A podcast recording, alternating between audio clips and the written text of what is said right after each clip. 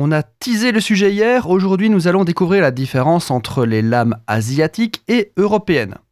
Alors en fait il s'agit de la provenance, à demain. Plus sérieusement, il s'agit de deux grandes familles de lames.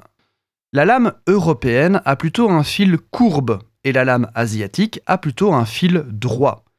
Ce contraste vient de la différence de technique de coupe que ces ustensiles offrent.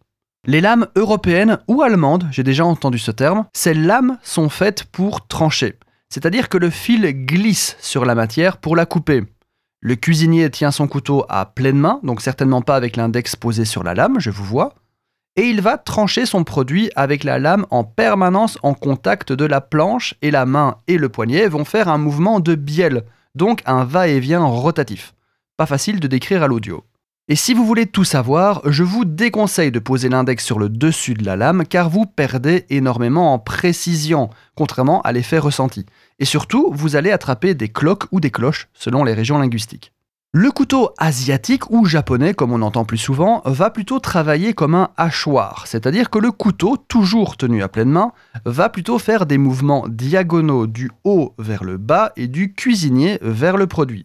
Il y aura bien sûr le petit mouvement avant-arrière afin de permettre à la lame de trancher, mais il est moins spectaculaire que pour le mouvement européen. La chose la plus spectaculaire avec les lames asiatiques est que la lame quitte le contact avec la planche, contrairement au couteau européen. J'en profite pour vous inculquer une notion importante. Un couteau est fait pour que son fil glisse d'avant en arrière ou d'arrière en avant sur le produit pour le trancher de la façon la plus optimale. Ce n'est pas un coup de hache de haut en bas sans finesse. Quand on travaille vite, le bruit de tac tac tac tac tac sur la planche est une conséquence et non un but. Forcément, le monde de la coutellerie est ultra vaste et on pourra trouver des différences de matériaux, de techniques de forge, de poids, de design et j'en passe. On pourrait, je pense, faire un podcast uniquement sur les couteaux, mais ça dépasse mon rayon.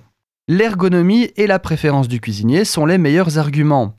Tant que vous ne mettez pas l'index au-dessus de la lame, vous faites ce que vous voulez.